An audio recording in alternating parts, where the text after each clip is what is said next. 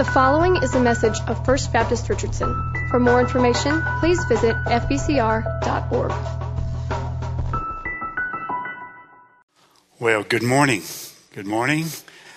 Good to see you this morning, and it's great for Sandy and me to be here. We've been with you the last seven weeks. You get the endurance test, okay, and award for that. For thank you. Uh, we've enjoyed our time here at First Baptist so much, uh, and uh, it's great that we've met a bunch of new friends and uh, folks over in this part of Texas, and uh, the Lord willing, I'm going to be back in October uh, to torture you again. Okay, and uh, so we'll be back here in New and uh, but uh, it, one thing that is very obvious, Sandy and I are both talking about it. This has been a church that is well led. Um, I know your staff we got to know Ellis and Priscilla. Went to Israel with them uh, this past fall, and and uh, uh, they are great folks and led this church well.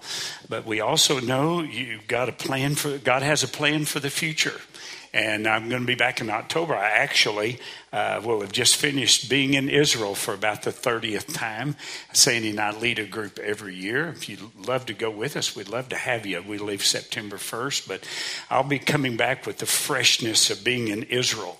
And uh, so look forward to being with you if uh, you don't have a pastor by then, okay? Open your Bibles, if you would, to me. We've been in the book of Mark. I want you to uh, move over a few pages to your right to the book of Acts, Acts chapter 1. Matthew, Mark, Luke, John, Acts chapter number 1. Now, before we get into these first 11 verses, I want to just give you a little picture about how we got to where we got to in this situation. Uh, please remember that uh, three years earlier than this text we'll look at today, Peter, James, John, Matthew were just ordinary folks living out an ordinary life in Israel. They were fishermen, they were tax collectors, they lived in the occupations like many of you do that serve their community. And along comes a guy that says, I, I want to change your life and uh, he called them to follow him. Uh, and uh, someone they, they many might not have known at all. A couple of them believe James and John were cousins, which I believe that's so, but knew of him. But I want you to follow me. And so for three years, they followed Jesus step by step. Uh, they listened to him teach as no one had ever taught. They watched him do miracles. They watched him take loaves and fishes and feed thousands. They saw him bless people, bring folks from the dead. And, and can, can you imagine for these ordinary Galilean men and women the kind of excitement that it was building in their soul about Jesus? Who he was, what he could do, and, and, their desire to follow him, and what it meant to follow him, which they, they totally did not grasp. Not even in this text had they grasped it. But all of a sudden, in the middle of that, with things just going on an upward task, Jesus is arrested. And they're shocked by that. They think it's going to be a temporary thing. And, and Jesus is arrested. And as it moves on, they realize this isn't a temporary thing uh, something significant's happening right here. And then you have the ugliness of that day, the cross. When standing on the edge of the crowd, many of them, they watched this one they had followed be crucified. And, and can, can you imagine what had gone through their mind? You, you may have in your life, like me, had some hopes and dreams of what it would be. And, and it didn't, I have that every time I go play golf, okay? I step on the front tee wondering what the course record is, all right? And when I'm finished, I hope I have enough golf balls left, all right, uh, to make it around. You, you, the, the sense of anticipation that they had and the cross just destroyed every bit of that. And they're trying to figure out where they're going and what's going to happen. And then they hear that he has come from the dead and they remember that he had told them that he was. And uh, Mary Magdalene and these women come. We went to the tomb; it's empty, and we celebrated it last Sunday and Easter, and, and, and the excitement of that moment. And, and and not he's not dead; he's been risen from the dead, and they're with him. And I can imagine they would say, "Jesus, stick here close by. We're not going to let you get arrested again. All right? We're going to make sure you're right here with us." But here's the issue: Jesus can't stay with them. If he did, he would only, it'd always be limited by the physical proximity of where he was to them. He had to ascend to heaven, so what? The Holy Spirit could come. So that, as we heard the prayer earlier about missionaries around the world or wherever it would be, you would have Jesus there with them, you'd have God there with them. Why? Because of the presence and the power of the Holy Spirit. And you find them right here in this place, and Jesus is about to ascend. And we're going to look at the uh, book of Acts. Now, by the way, let's just stand and honor the word of God this morning. I'm going to read these first 11 verses, all right? And this is the in between time of Jesus going to the cross, rising, and uh, going to heaven. The first book, O Theophilus, I've dealt with all that Jesus began to do and to teach. And by the way, we believe that first book was Luke, writing the Gospel of Luke, until the day he was taken up, and after he'd given commands to the Holy Spirit to the apostles, whom he had chosen, he presented himself alive to them after their suffering by many proofs, appearing to them not just once or twice, but over 40 days, speaking about the kingdom of God. And while he was with them, he ordered them not to depart from Jerusalem, but to do what? Wait for the promise of the Father, which he said, You heard of me, that John would baptize you with water, but you will be baptized with the Holy Spirit not many days from now. So when they had come together, they asked, Lord, will you at this time restore the kingdom to Israel? And he said to them, It's not for you to know the times of the season the Father has fixed on his own authority. Verse 8, key verse in all of the New Testament. But you will receive power when the Holy Spirit has come upon you and then you will be my witnesses in Jerusalem, Judea, Samaria, to the ends of the earth. And when they had said these things, they were looking on, and he was lifted up, and a cloud took him out of their sight. And while they were gazing into heaven as he went, behold, two men stood by him in white, them in white robes, men of Galilee. Why do you stand here looking into heaven? This Jesus, who is taken up from you into heaven, will come again in the same way as you saw him go into heaven.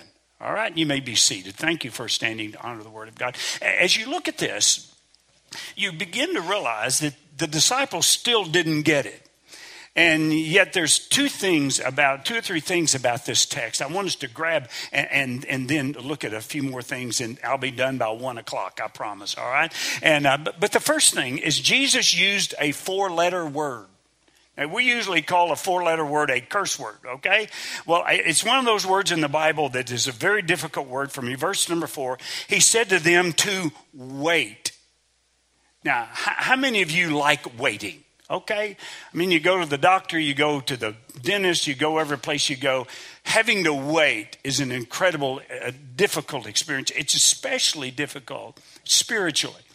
In fact, every one of us in this room today who know Christ are in the waiting room in some place where God has said to you, Not yet.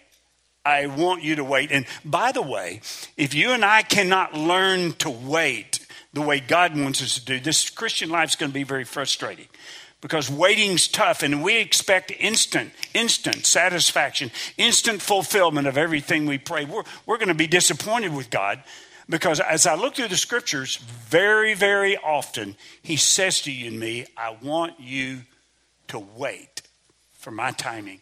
As I've looked at this word through the New Testament, Old Testament, 86 times in the Bible, God made a promise to someone and said, But you've got to wait.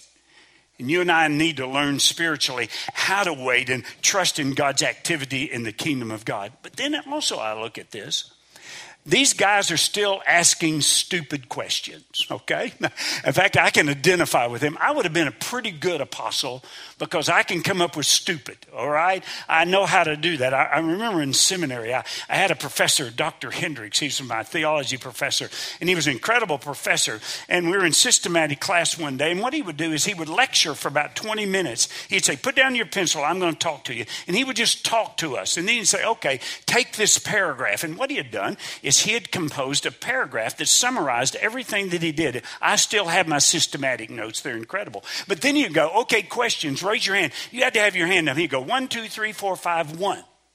And you'd ask the question. Sometimes he'd look at us and go, That's a dumb question. What's number two? All right. For that reason, I never asked many questions, okay? I, I was dumb enough as it was. But they're asking Jesus, Are you now going to restore the kingdom to Israel? Eh, they are still thinking about the past. They're thinking about the kingdom of God limited to one nation, to one way to do things, to one process of reaching God. And they were caught up in the past and thinking that their job was to take the past and maybe make it a little better or impose it upon the future. And what we got to realize is there's a difference between the Old Testament and the New Testament. God did something in a certain way to prepare everyone for the coming of the Messiah. But once the Messiah had come, now the Holy Spirit was come. It is a game changer. Everything is going to be new. He's going to do things in a new way. And I, am afraid, now listen to this. Please let me say this in a way that, that I hope you'll receive in a kind way. We still do the same thing. Very, very often, especially my generation, those of us are, are, who are in their 40s or 50s or so, okay? Uh, we sometimes talk about the good old days. Okay, those days weren't that great, but they were good because they blessed us. And so we live in the past of the way to do church very often. And in doing so, thinking the only way God can bless the future is if we do it like we did it in the past. And that attitude can cause us to get locked in into maintaining something, keeping some form alive that, that, that was great in the past. But maybe God wants to be doing some new things in the future. And we won't allow Him to do it because we only think about the way things used to be, the, the way we used to dress at church, the, the way the schedule went, the way the music was done. What we do is we live in some form and we identify that form as the only way that God can move. Now, by the way, it can be just as dangerous in the contemporary music world or the contemporary church world to think maybe what we even did this morning is, quote, the only way that God's going to bless something. Listen, God doesn't live by forms and functions. God lives by something called the power of the Holy Spirit. And the, the, the, sad thing is, if we go put him in a box and say the only way God can move is to do it this way or do it this situation, I want to say to you no matter what you do in the future as a church, don't limit God by the past, your preferences, your perspective because God is up to something great. I, remember one time when I, when I was taking the, a basic art class, and Sandy, you'll help me with this. There are three basic colors there's blue, and red, and green. Yellow. There they are. Blue, red, and yellow. There are three colors. Every other color comes from those. Now, listen to this. Even though there are only three basic colors, every single night, God paints a new sunset with those colors. That's who God is. God's about something greater than what we see and what we think. And these disciples couldn't get away from that until the Holy Spirit came. But then there's something else. Is I think these were must have been a good bunch of Baptist guys, okay? And the reason why it says they stood around looking into heaven, watching everything going on. And I want you to know we have a whole lot of people in God's church who are still standing around watching it happen, seeing what God's doing, maybe applauding when we like it. And the, the, this angel said to them, Why are you standing around? This same Jesus, this Jesus that, that, that, that, rose from the dead, wants to do something incredible, great. And if you just stand around and watch, you're going to miss the greatness and the wonder and the power of the kingdom of God. That, that's why they say 20% of the people give uh, 80% of the money and do 80% of the work. Why? Because there's about 80 to 60, 60 to 80% that are watching what's going on and, and what happens is when we stand around gazing, we miss what God wants to do in the days ahead, what God wants to do in His kingdom, what He wants to do through you and me. And I'd say to you today that, that God wants you to do a whole lot more than watch what is happening.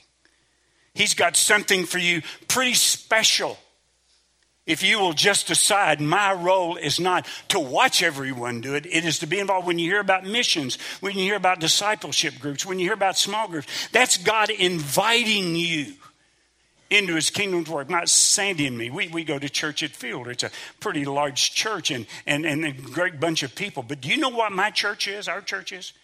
Our 21 member small group is where we do church. I can name all 21 members. I can tell you about their kids, their grandkids. I can tell you about all the medical problems. That's what you do at our age, just talk about medical problems, okay? And the grandkids and all that's going on. And we live it out through the, I, we were there last week, and I, the, the sense we get of community and our involvement, and we're working with a single mom, we're working with a, a group of widows within our church. We're involved in what God's doing in our Serve Arlington, and we're doing it together as the church, and we don't don't allow anybody in our group to stand around and watch. Everyone's engaged and involved. I just say to you if you've been watching, you are missing what God wants to do through you and how God wants to move in your life and how God wants to let you see the kingdom of God. Well, in this text, in response to dumb questions, in response to standing around, verse number eight, Jesus said, You know something, guys? I'm going to do something special. But you've got to realize there's some ingredients to this something special. The first one, the first one is the work of the Holy Spirit. If you look at these verses, so if they come together, it says, and while they were still talking, and he's talking about being baptized in the Holy Spirit. Verse number eight, but you will receive power when the Holy Spirit has come upon you and when the Holy Spirit comes upon you, something's going to happen. You're going to be my witnesses in Jerusalem, Judea, and the uttermost parts of the earth. What he's saying right here is, I'm leaving so that I can come live within you. And then when I come live within you, there's going to be a power within you that is supernatural the power of the Holy Spirit. And that Holy Spirit is not going to be dormant. Holy Spirit is never going to be satisfied with watching what is happening around. The Holy Spirit is going to be something that even creates a dissatisfaction in your soul when you're sitting on the sidelines trying to recreate the past. What the Holy Spirit wants to do, He wants to do something new and powerful in your life, and you'll never know that. I'll never know that. If we decide just to sit on the sidelines and, and watch it happen and see what's going on, see what God says to you and me is I want it to be more than you coming to church. I want to show up in your life. I want to show up in your worship. I want to show up in every aspect of your life and let you know what it means for a, a Holy Spirit to infuse you and use you for His glory. And you say, Well, what can God do with me? Well, I want to remind you Jesus started with a ragtag bunch of Galilean fishermen. He started with crooked tax collectors. He started with people that, that, that, were, that were doubters like Thomas, started with people who, who, who had all kinds of doubts about him. And yet, when you begin to read the book of Acts, this small group of people turned the world upside down. You say, well, wow, how did they do church? What did they wear to church? What kind of music did they do? What kind of form did the church have? It doesn't tell us anything about that. Here's the one thing it tells us it was about the Holy Spirit being involved in people's lives and using them for the kingdom of God. Do you know in the book of Acts, just these 26 or so chapters, this idea of the work of the Holy Spirit is mentioned 66 times in one book. In fact, in, in, my Bible, it talks about this book. They title it The Acts of the Apostles. It's not the Acts of the Apostles, it's the Acts of the Holy Spirit through the apostles. What God wants to talk about is not the acts of First Baptist Richardson. He wants to talk about the acts of First Baptist Richardson through the power of the Holy Spirit of God. And you look in this text and you begin to see that God moved mightily and transformed that world and, and took that world all the way across the known world. And today you and I know the gospel. Not because of Paul, not because of Peter, because of James and John, but we know the gospel today because of the work of the Holy Spirit of God. And what does God want to do in this church? I, I, have no idea. It's not my business to decide that. To be honest with you, It's not your business to decide that. That's the business and the work of the Holy Spirit of God. And what God wants to do in Richardson is something this city doesn't talk about. This church talks about the power of God, how God takes ordinary people like you and me, uses us for his glory, and shows the world that is something done by him and not done by us. So I'd say to you today that the hope of the future is the work of the Holy Spirit. And you say, well, Gary, how will we know that the Holy Spirit has shown up? In other words, will there be more money? Will we build more buildings? Will we baptize more? Will we have a bigger attendance?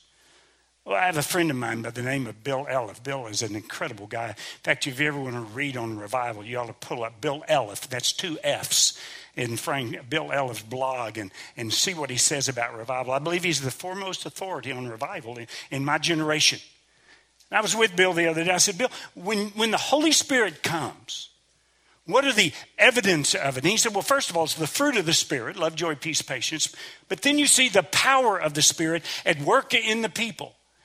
And he said, In the history of America and the history of, of God's work, uh, in the great awakenings that have come to our land, there's always been four things that were present in all of those great movements. First one, confession of sin. When God shows up, the Holy Spirit shows the unholy Gary what's amiss in my life. And there's the willingness to confess my sin, to say, Yes, God, that is wrong in my life, that is sin. And then the second thing is to be willing to lay aside anything God says lay aside for his kingdom. It says in the, in the book of Hebrews, it says it this way when, when it talks about doing this. It says, you know something? We are surrounded by such a great cloud of witnesses.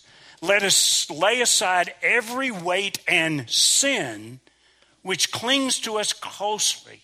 And let us run with endurance the race that is set before us. I want you to know we're going to have to lay aside some things to be what God wants us to be to change our lifestyles, our attitude, whatever. It talks about sin being a weight on us that keeps us from being able to run the race swiftly. I, I, we have a little granddaughter, and, and she's, uh, she's a little over one year old. And, and she, she, the other day, we put her on the scales playing with her. She weighed 26 pounds. And, and I was reminded of a friend of mine that had recently lost 50 pounds. He talked about how much better that he felt and how much less he hurt and all those kind of things. And I was holding that little girl and I thought, my goodness, my friend was carrying around two of these. No wonder his health was so bad. No wonder he wasn't getting anywhere physically. No wonder he was tired all the time. Well, listen to me. That's the way it is about spiritual things. There's the weight of sin, not just to be confessed, but it's to be laid aside.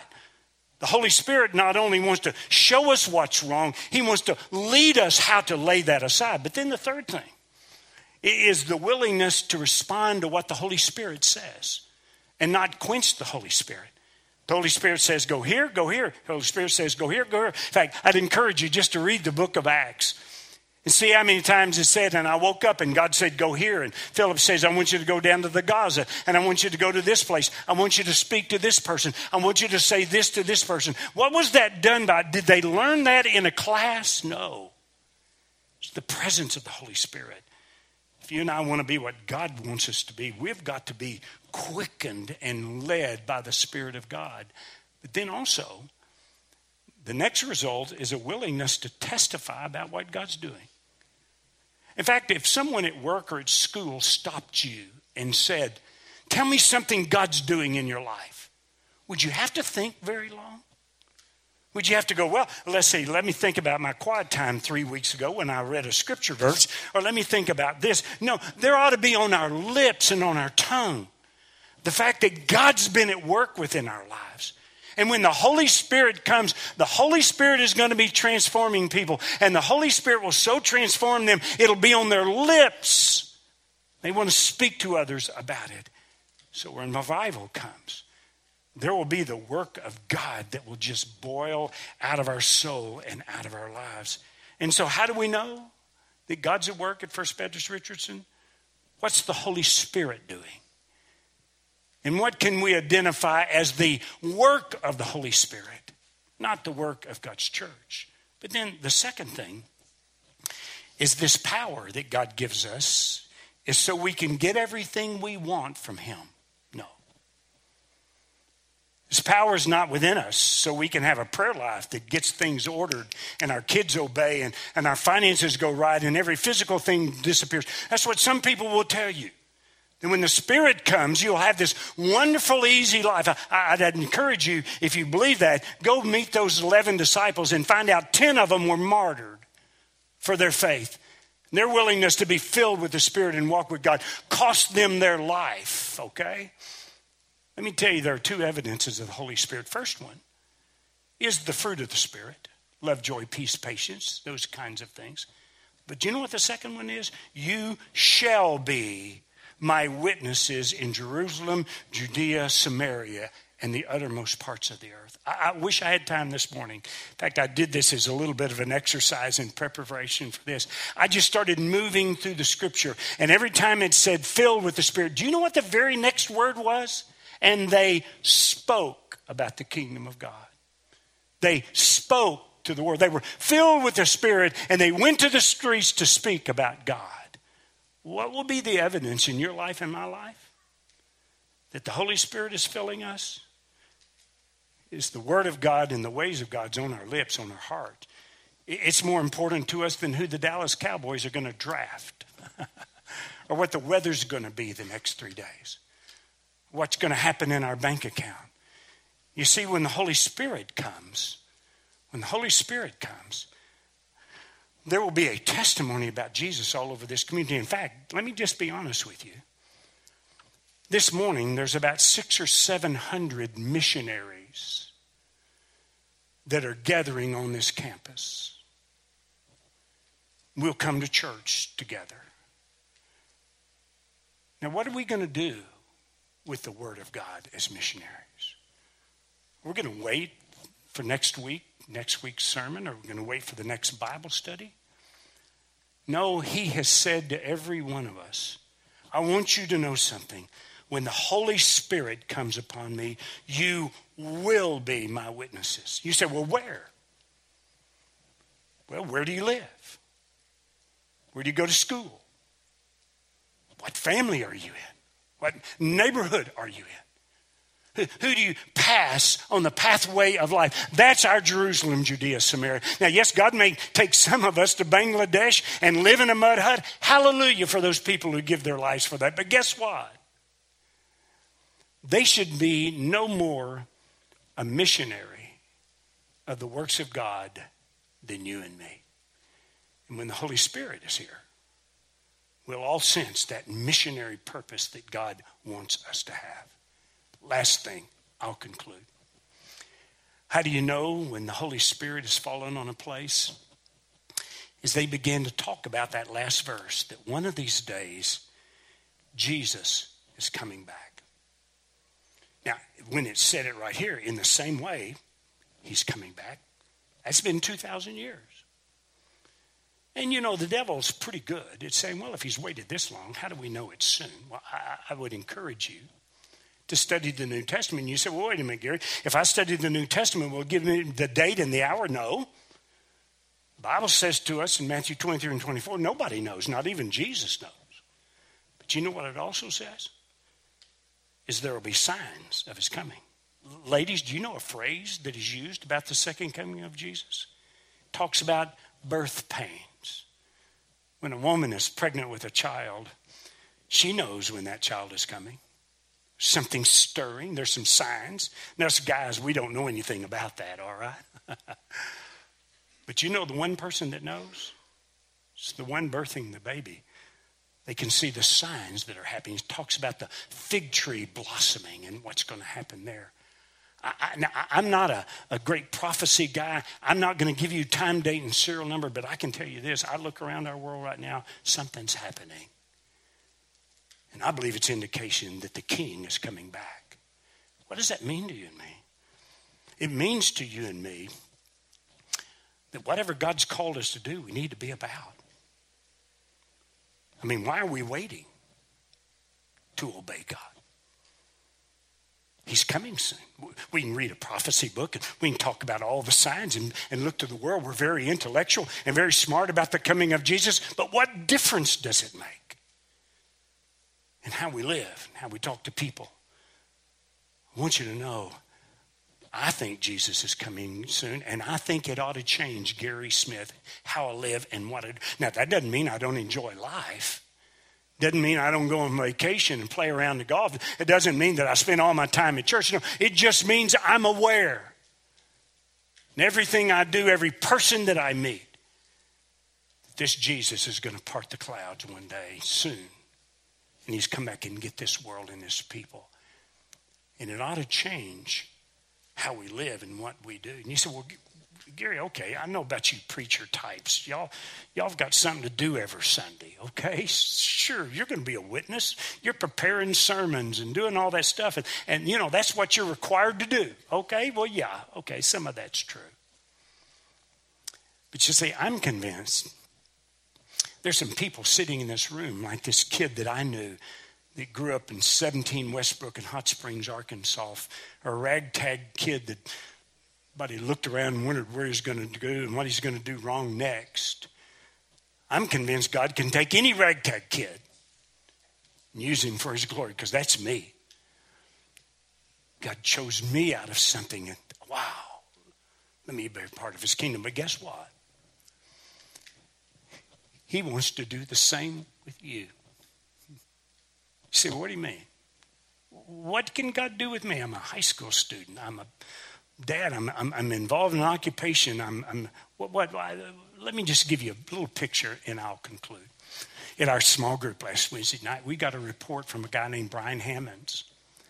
None of you know who Brian Hammonds is. His name's not in lights. He doesn't have a television program. But several years ago, he just felt God had more for him than what he was doing. He was a deacon, he taught Bible study class, did all kinds of things. He felt like God wanted him to use his talents for the glory of God somewhere. Brian's a pharmacist. So he began to look up medical missions. And he discovered a medical mission to a country called Moldova. Does anybody in here know where Moldova is? I want you to know till Brian went, I didn't even know there was a country called Moldova. All right? No, Brian gets with some other doctors and goes over there and meets some great Christians who want to make a difference, but they're very poor. He comes back and begins to tell our church about it.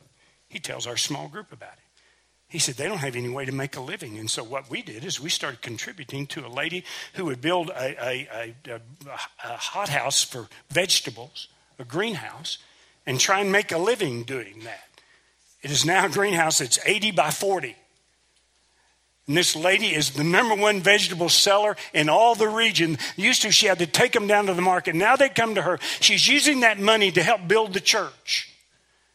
And she's got a pastor and his wife, and we help support that pastor and his wife. And now we send groups every year. And Brian comes over there, and he comes back. He's not asking anybody for money, he's paying his own way.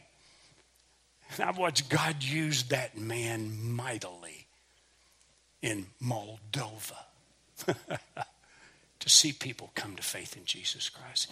God's got a plan for you. He wants to, you to be involved in the acts of the Holy Spirit. And He's calling you to be willing to surrender your life to do that. And when that Holy Spirit comes, it's going to be something powerful. You're going to see God use you in a way that you could never imagine. Do you want that?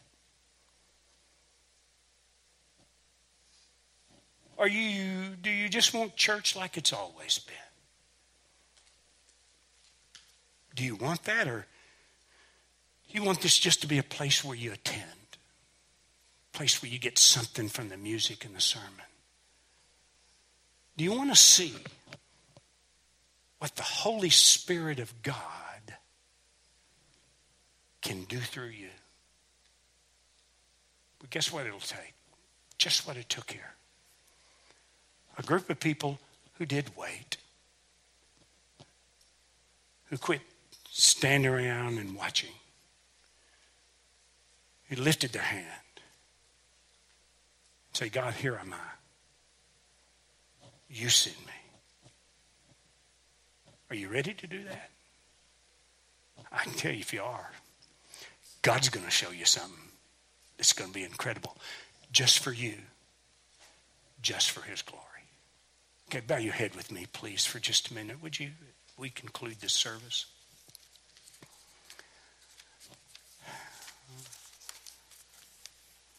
Let me just ask you Are you ready to write the next chapter of the book of Acts? And it's about not Paul or Peter, James or John. It's about you and what God wants to do through you. Now, I want you to know there's no program at this church that'll get you there. There's no sermon that'll make it happen. That's the work of the Holy Spirit. And would you right now say, Holy Spirit, be at work in me? Now, now, guess what? When you invite the Holy Spirit there, one of the first things he's going to do is point out your unholiness. It's what a holy God does. But you see, there's no condemnation for those who are in Christ Jesus. He's not telling you that to condemn you, He's telling that so you can lay it aside, put it to the cross. The Bible says, confess your sins, and He is faithful and just to forgive your sins, cleanse you of all unrighteousness. And say, Holy Spirit, whatever you call me to do, I'll go do. And however you work in my life, I'm going to tell others about it. Because I want the world to know about you. Father, take these moments. Take these moments. And do your work. Not to recreate the past, not to find an easy chair, but, oh God, to grab hold of your hand, your Holy Spirit. Get involved in your work and see you supernaturally use us. Do that in these people here today. Do that in me for your glory. In Jesus' name I pray. Amen.